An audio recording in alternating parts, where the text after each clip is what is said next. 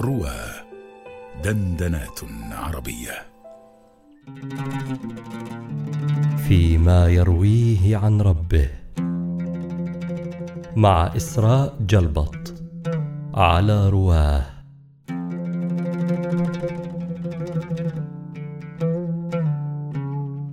عن أبي هريرة رضي الله عنه قال قال رسول الله صلى الله عليه وسلم يقول الله تعالى أنا عند ظن عبدي بي وأنا معه إذا ذكرني فإن ذكرني في نفسه ذكرته في نفسي وإن ذكرني في ملأ ذكرته في ملأ خير منهم وإن تقرب مني شبرا تقربت إليه ذراعا وإن تقرب إلي ذراعا تقربت منه باعا وإن أتاني يمشي أتيته هرولا